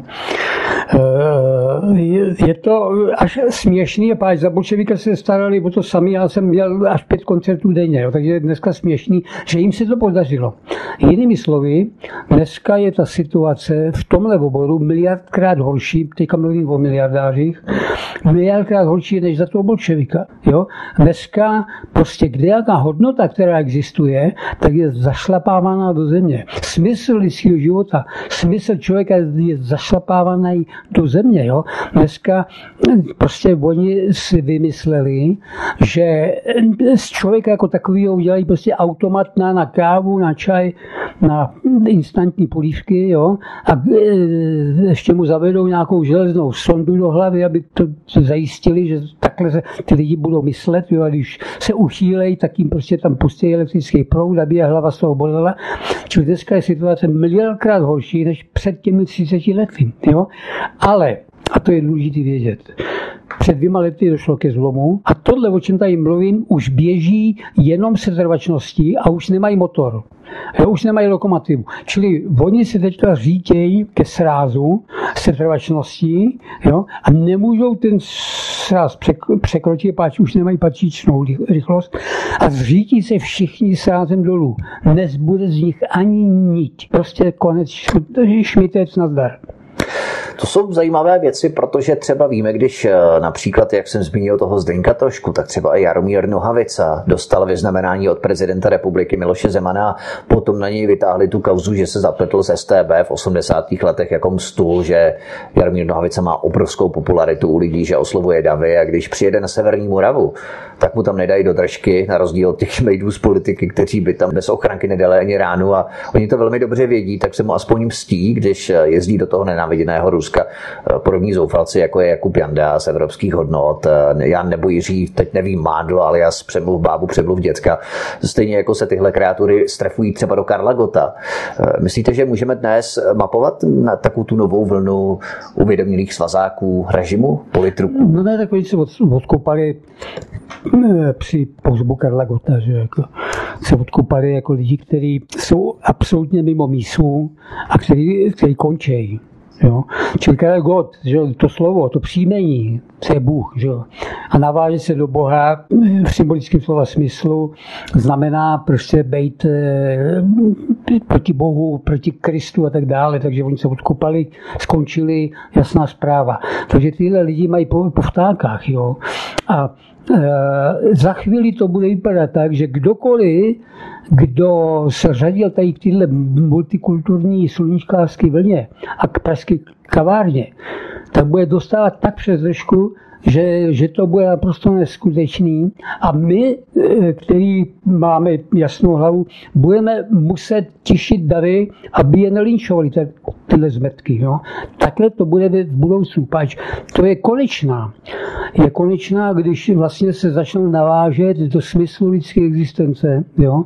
Do muže a do ženy jako takový, do základních duchovních, duševních a zdravotních hodnot. To je konečná, oni to udělali. Takže oni končej, nazdar hodiny, a teďka se budete bát, až se budete zajíkat i při listu, který bude padat ze stromu, tak se ho budete bát. Takže tihle zoufalci a politruci současného režimu by byli těmi prvními, co by se možná při nějakém větším nátlaku StBáků položili a neměli by takové zásadní postoje, jako třeba Pavel Vonka, který kvůli tomu zemřel. No, co je právě zajímavé, jo? Pavla Vonku nechala zemřít prostě bolševická soudkyně, která potom ještě po samiťáku jako dál vesele soudila. Jo? A teďka si to srovnejme. Tak ona nechala zemřít člověka ve věznici. Jo? Ale tyhle dnešní šmejdi prostě uříznou hlavu ženský, předtím ji ubijou k smrti a předtím ji hromádně znásilní. Jo? Čili toto je strašlivý rozdíl mezi tím totáčem, který byl hnusnej, ale který tohle prostě nedělal. Jo? Čili my musíme na to ukázat prstem a říct, hledajte se, tam šlo o smrt člověka, ale ta baba ho nechala umřít. Ale nenechala ho hromadně znásilnit, nenechala ho ubít k smrti a nenechala mu uříznout hlavu, když to tyhle současní šmejdi, jo, tak tohle dělají, a všichni ostatní sluníčkáři, všichni prostě ta pražská kavárna a ty multikulty to považují jako prostě, no tak je to jejich kultura, tak úplně ať si to dělají, jo. Čili tohle je konečná. Takhle to dál nejde a tohle už je zaražený a už to běží jenom se setrvačností. Jarka Nohavicu obviňovali, že se zapletl s StB, že měl s nimi dokonce spolupracovat.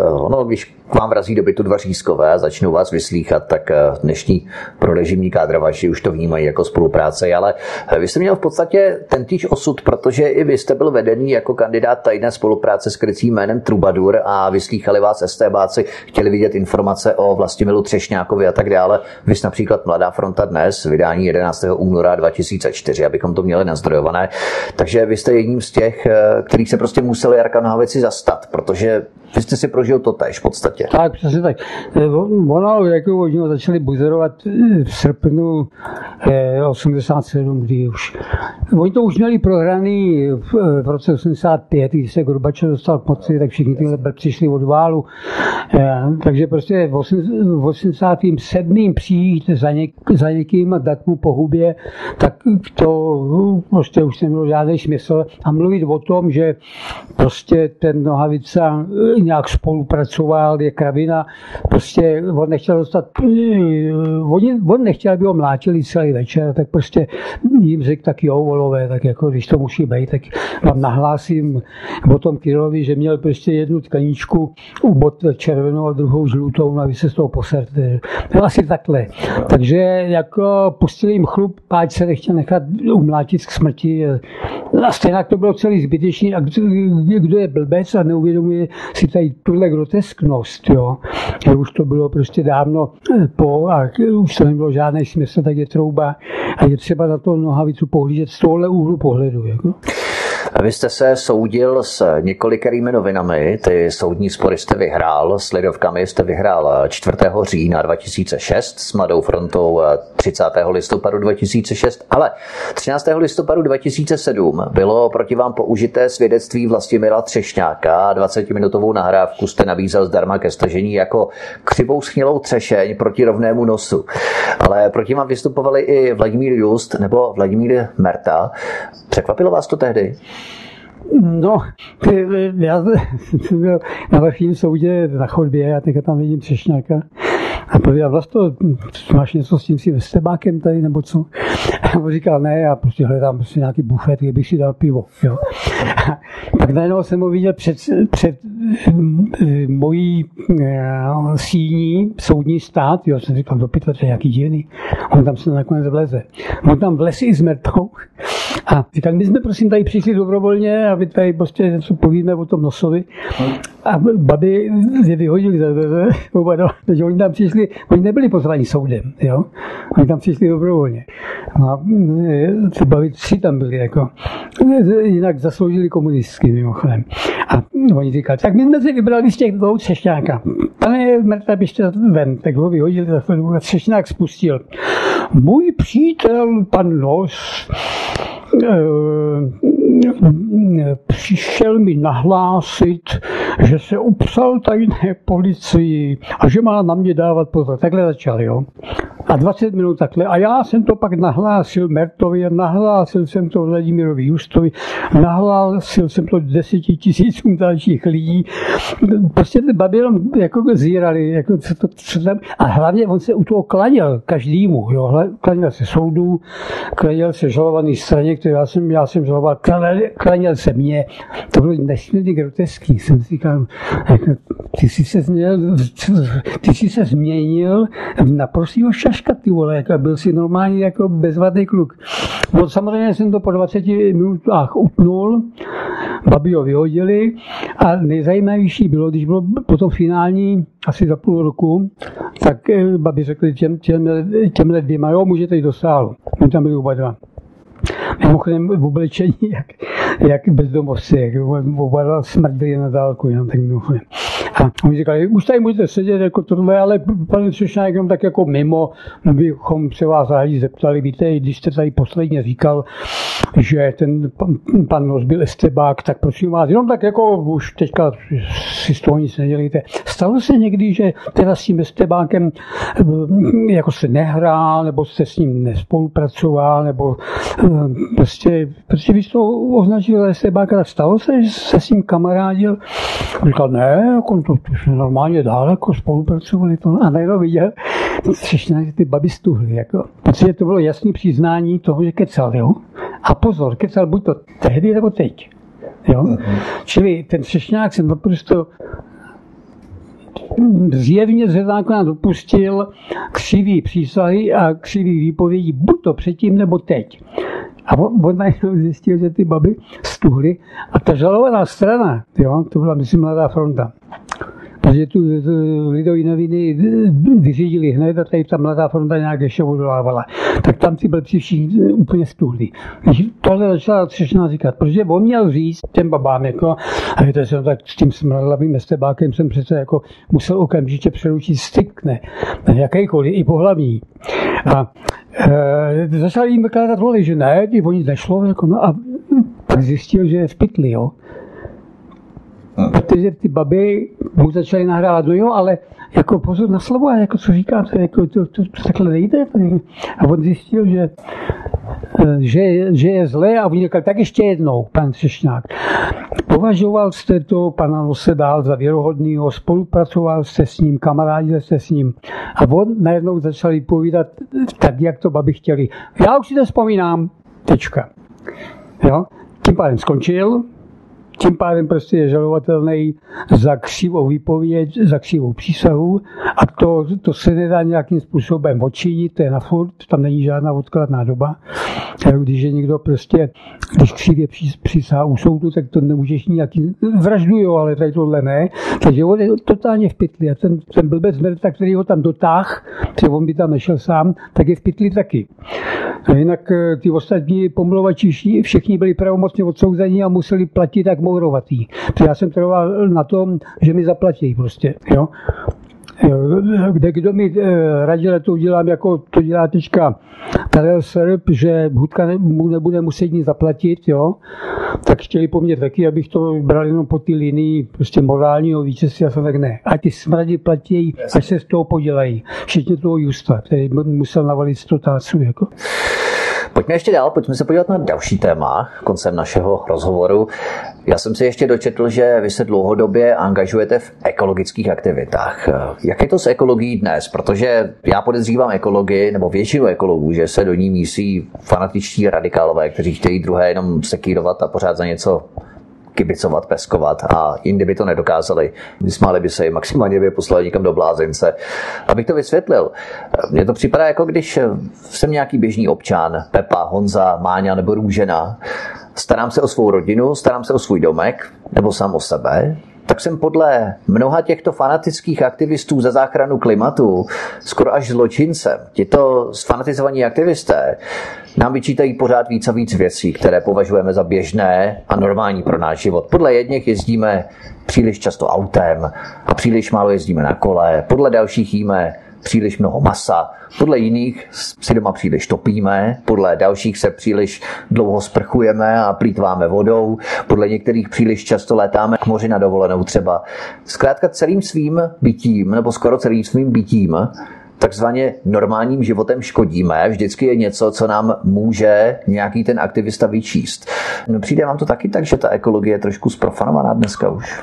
Třeba polovičky lesů České republiky, které jsou ohroženy kůrovcem, je naprosto nejdůležitější postoj těch od věka pracujících lesníků v lesích. Jo? Oni řeknou, mám strom napadený kůrovcem, tak ho musím co nejdřív pokácet, aby ty statisíce brouků nevlítly a nenapadly další stromy.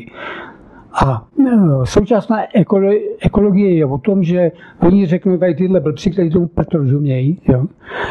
Řeknou, ne, to se tam musí nechat být, musí se vytvořit bezzásahová zóna a tak dále. Jo?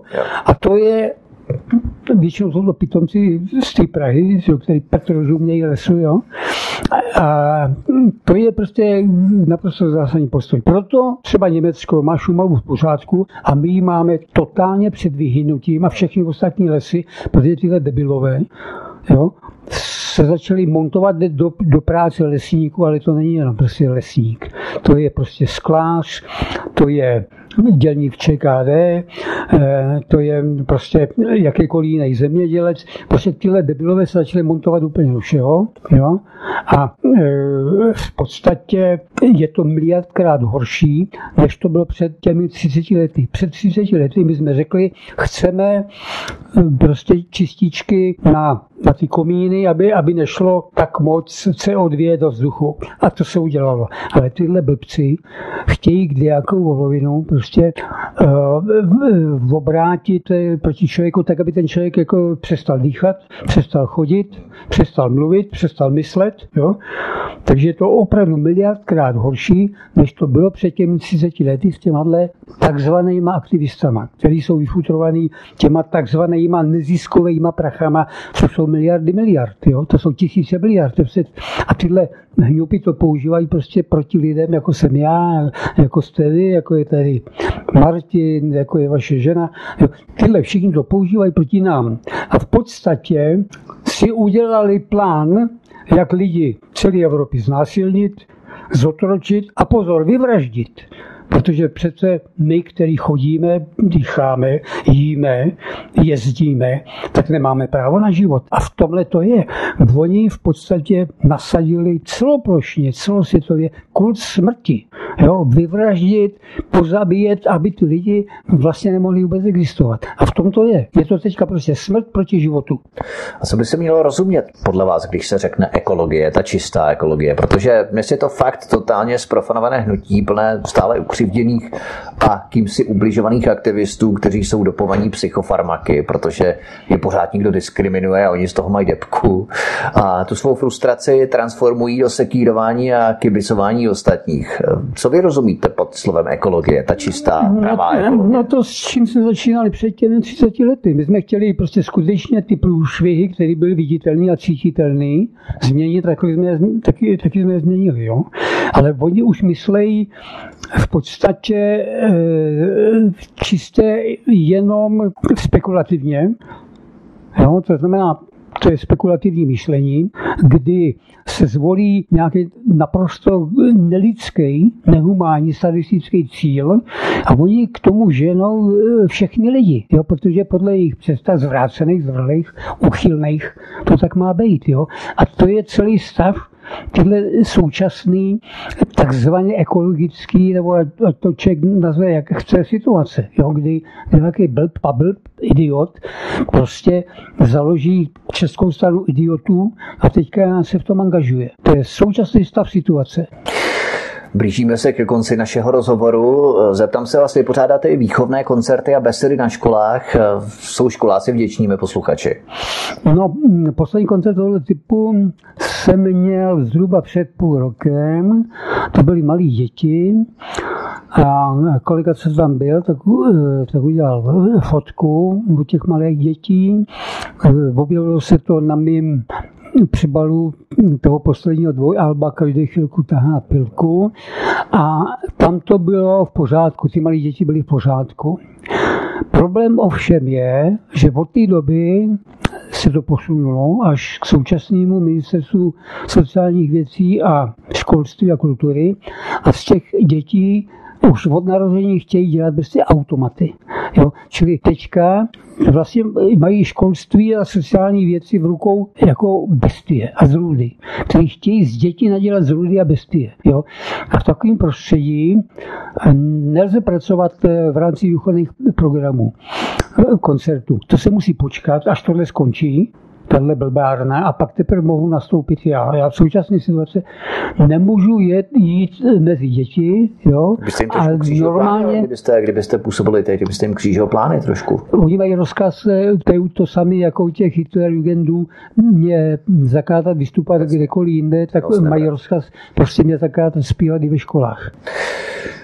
Vy jste hrál s Janem Krylem, toho bych se chtěl ještě dotknout závěrem, bratrem Karla Kryla, kdy jste ho symbolicky 21. srpna 1998 pozval do vašeho programu do Luhačovic a od té doby se tradovala vaše spolupráce velice úzká, protože trvala 5,5 roku a byli jste spolu 200-250 dní v roce. Jak vzpomínáte na ta léta, co jste všechno zažili, pohnutá léta? Takhle já jsem Honzovi řekl, hele, ty jsi důležitý, páč, připomínáš si bráchu i postavou, i když jsi větší, stylem hry na kytaru, tři akordy, zpěvem, tam je velká podobnost a ty, tvoje poslání je připomínat bráchu. Jo? To, jestli seš blbej, nebo chytrej, nebo inteligentní, nebo podlej, mě nezajímá, to jsem to řekl přímo. Je to úplně jedno, jestli seš takovej nebo makovej, ale já tě naučím řemeslu, a ty prostě máš za úkol toho bráchu připomínat, co se stalo. Po těch 5 letech už to řemeslo uměl, tak když mi sám řekl, že pro ně bude výhodnější mít ty samé prachy, když hrajeme my dva a dělíme to 2, tak jsem uznal, že prostě je vyučený. Taky jsem mu řekl, teďka jsi vyučený, pak říkáš, že když budeš hrát sám, budeš mít ty samé prachy, jako když hrajeme 2, tak nazdar. Dělej si, co chceš, jsi vyučený, prostě snaž se o samostatnou kariéru. A vy jste spolu tedy působili 5 let? Ano, 5 let jsem ho učil písničkařině. Všechno. Jak tvořit koncert, jak tvořit repertoár, jak hrát na kytaru, jak zpívat, to průvodní slovo. Všechno jsem učil, protože on neuměl vůbec nic. Jako. A spokojenost na konci? No, říkám, že jsem ho vyučil řemeslu. No a řekl jsem mu, hele, teďka jsi vyučenej, tak běž, už se ti nemusím věnovat. Prostě. A je to důležitý. A on to takhle znal, jakože jo. Vzpomínáme na vaše písničky v 90kách, legendární Jsem agent CIA, jsem nebezpečný, já jsem zlej. Jste opravdu agentem CIA, naverbovali vás? Já jsem jim psal docela nedávno, jsem se přihlásil. A byl to zajímavý dopad, že Trump posílá 2 maily denně, nestačím to všechno číst, čtu jenom ty zajímavý, jako. Nějak šifrovaný, ne určitě? Ne, normálně, ne, to každý, kdo chce, tak mu posílá Trump 2 maily, jo, denně. Jo. Co říká Trump a co o něm říkají média, jo. Takže já jsem to spojil, jo, že jsem napsal na CIA přihlášku a Trump mě posílá 2 maily denně. A mě to úplně stačí, takhle, váčem informovaný přímo od Donalda Trumpa, od Severkotě, který vlastně pochází od něj, od Trumpa.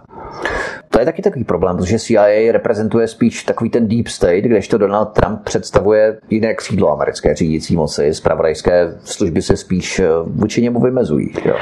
No, jakmile jsem prezident Spojených států, tak to CIA to musí vzít na vědomí, on si nemůže dělat, co chce. Jako.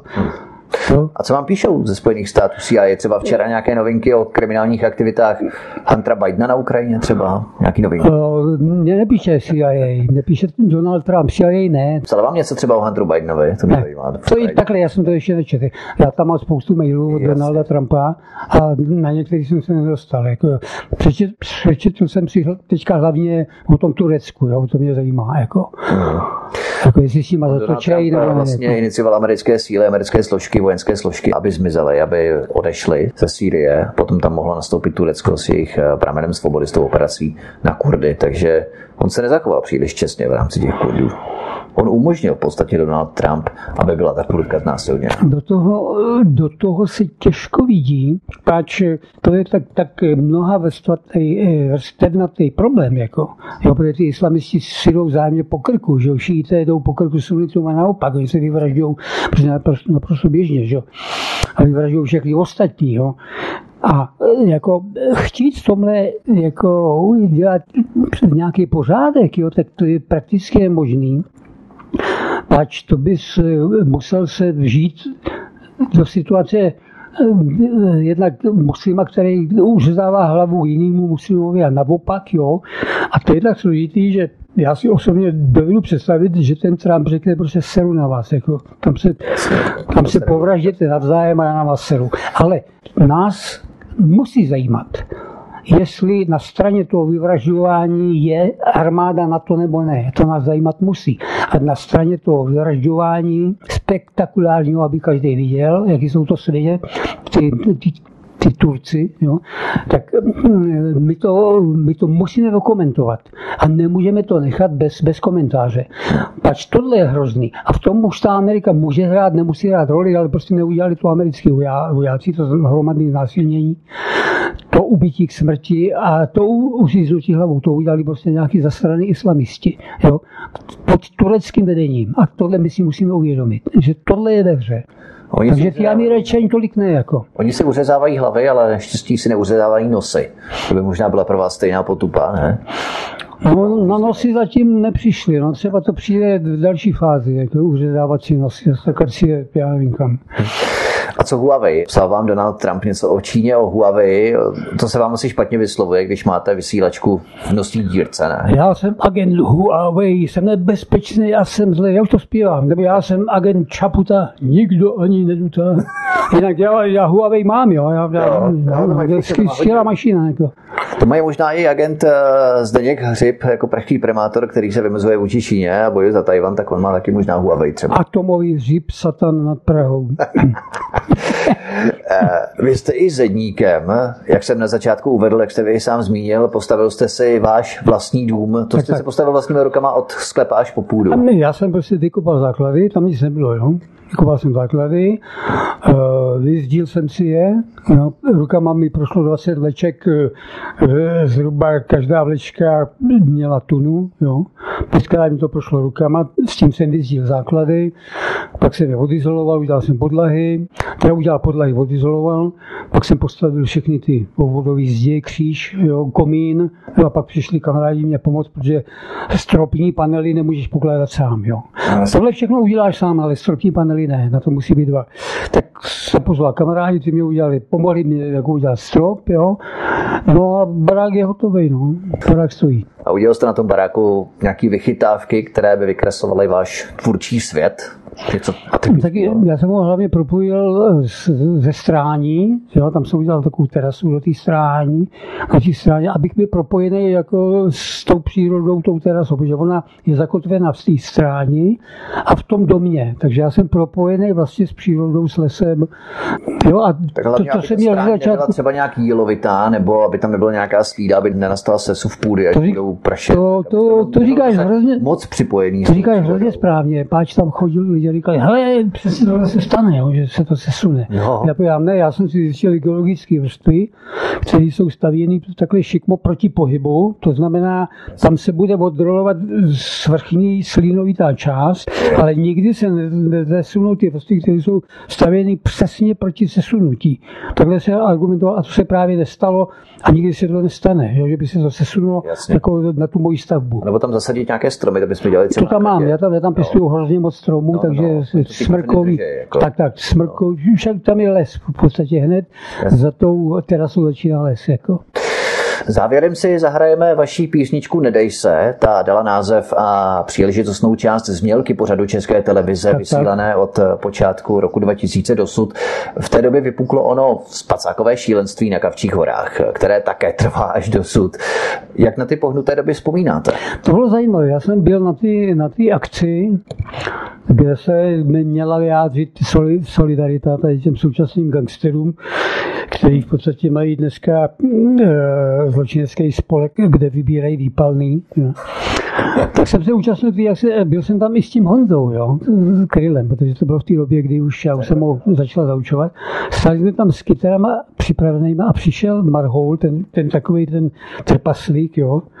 A já ho viděl jako asi ze 3 metrů a říká tomu Honzovi Krylovi: Pane Nos, já jsem nepustil na pódium ani bráchu Karla Kryla. Jo? A to charakterizovalo vlastně celý ten jejich počin. Jsem si říkal, no to je falešný od začátku do konce, tady tahle akce jejich. Takže prostě to přiznamenalo de facto i ten dnešní průser s Českou televizí. To je de facto banda gangsterů a zločinců, jak nic jiného to není. A Český rozhlas je jak bysmet. Poslanecká sněmovna včetně hnutí ANO schválila minulý čtvrtek 24. října zprávy o hospodaření České televize z let 2016 i 17. Kdybyste měl změnit jednu jedinou věc v České televizi, těch věcí by asi bylo mnohem víc, ale kdybyste měl změnit jednu jedinou věc ve vysílání České televize, co by to bylo? To by to mohla být jedna jediná věc. To bych musel prostě zbourat Kavčí hory a postavit tam dětský hřiště. Jo? To bych musel vyházet úplně všechny. No a nasadí tam úplně nový personál, jenomže v dané situaci, kdy jsou podporovaný jako těma takzvanýma demokratama v úvozovkách ve sněmovně, no, v parlamentu, senátorů, tam je senát je samý blbec, jo, samý kreten. Takže v dané situaci to není možné, to musí dozrát, až oni se zprofanujou ty televizáci a rozhlasáci ještě víc, kdy bude naprosto jasný, že už to takhle naprosto nejde. Takže se musí chvíli počkat, ale dlouho to trvat nebude. Úplně poslední otázka. Existuje vůbec něco, co vás dokáže spolehlivě vytočit? A to nejenom na obrazovkách České televize, teď myslím všeobecně, protože vy jste takový kliďás, působíte jako takový kliďás, že už vlastně vás nic moc jako nerozhodí. Existuje něco, co vás vytočí? No, já to převedu tady, Martin Kyselka to uvidí, jo? Já jsem zároveň klidnej a zároveň jako vytrčím charakteristický pěst, jo. A to svědčí... Posluchači to taky neuvidíte, je možná dobré říct do mikrofonu. Já jsem to říkal. A jde o to, že chci, aby si dosáhl cíle jakýhokoliv, jakkoliv mohutnýho, tak musí být furt klidnej, jo? To znamená v klidu de facto ty svý nepřátelé, pak když se vyskytnou, tak splanírovat, jako vyřídit. To znamená, že když ztratíte klid, tak vlastně ukážete své slabé místo, kde vás tím nepřátelé můžou zasáhnout. Totiž je třeba vědět, a lidi, kteří mají postižený intelekt, to vědí, že si musí udržet klid v sobě, jo? Jinak samozřejmě spanikaří a je to v jejich neprospěch. Takže kdokoliv,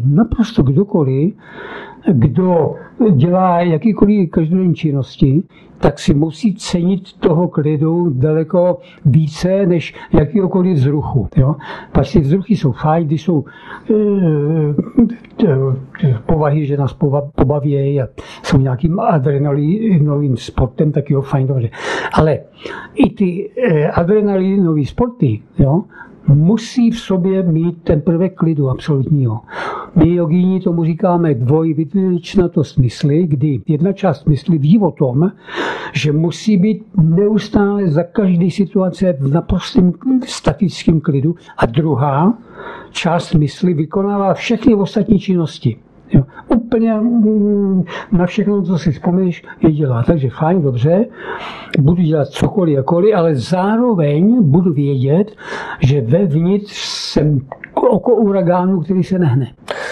Tak ale to dost třeba můžeme kontrastovat, když hrajeme šachy na jedné straně, na druhé straně třeba provozujeme rachting nebo se skakujeme padákem, tak to asi není moc klidná atmosféra, že jo?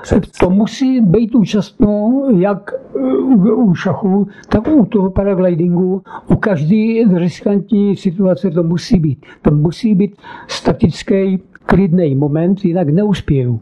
Když to ty lidi nevědí, tak to musí začít trénovat. Bez toho neexistuje žádný úspěch. Tak aby jsme zůstali klidnými, aby nás nic moc nerozhodilo, stejně jako Pepu Nose, kterého jsme dnes poznali z větších detailů, z větších úhlů nebo z více stránek. A já zároveň děkuju, Pepo, že jste byl hostem u nás na Svobodném vysílači, že jsme si spolu mohli popovídat, bylo to velmi inspirativní a velmi podnětné a věřím, že se u mikrofonu Svobodného vysílače setkáme třeba i někdy příště. Díky. No a když lidi budou jako na to nějak reagovat, jako že to bylo pro mě přijít nosem, tak já jako nos rád přijdu a zase si popovídáme. Přínos. Pepa Přínos byl opravdu pro nás velkým nosem, přínosem. Takže ještě jednou moc díky a mějte se krásně. Taky je přeju krásný podzim a zimu a jaro a léto a další podzim. Tento i ostatní pořady si můžete, milí posluchači, stáhnout nejenom na stránkách ve formátu MP3, na stránkách svobodný-vysílač.cz, ale můžete se vypravit rovněž i na náš YouTubeový kanál youtube.com/c/radio-sv/studio-tapin-radio. A tady nezapomeňte kliknout na takovou tu červenou ikonku v pravé stránce horní části stránky, kterou tam máte, abyste se stali i odběrateli mého kanálu, stejně tak jako klikněte na symbol zvonečku, abyste byli vždy upozorněni e-mailem pokaždé, když vydám nějaký nový pořad a odvysíláme ho na Svobodné vysílači. To by bylo všechno, od mikrofonu vás zdraví Vítek. Přeju vám něčím nerušený poslech dalších pořadů a těším se s vámi příště opět. Naslyšenou.